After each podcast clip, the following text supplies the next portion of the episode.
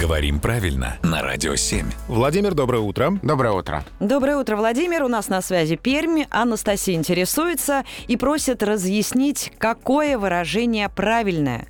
Мыслью по древу или мысью по древу? Что? М- мысью. Мы- Я мысью. первый раз такое слышу. На самом деле это очень распространенная точка зрения, что будто бы там не мысль, а мысь, потому что было и есть такое старое диалектное областное слово, которым называют белку. Мысь. Мысь. И э, будто бы там имеется в виду в э, этих крылатых словах в слове о полку Игореве, будто бы имеется в виду не мыслью по древу, а мысью, а, что там поэтический сказ уподобляется быстрому бегу белки по дереву. Ну, знаете, есть такие а, версии, есть такие истории из серии «Мы все всегда неправильно понимали, а на самом деле вот оно как». Так, так, так. А, Это но- тот случай.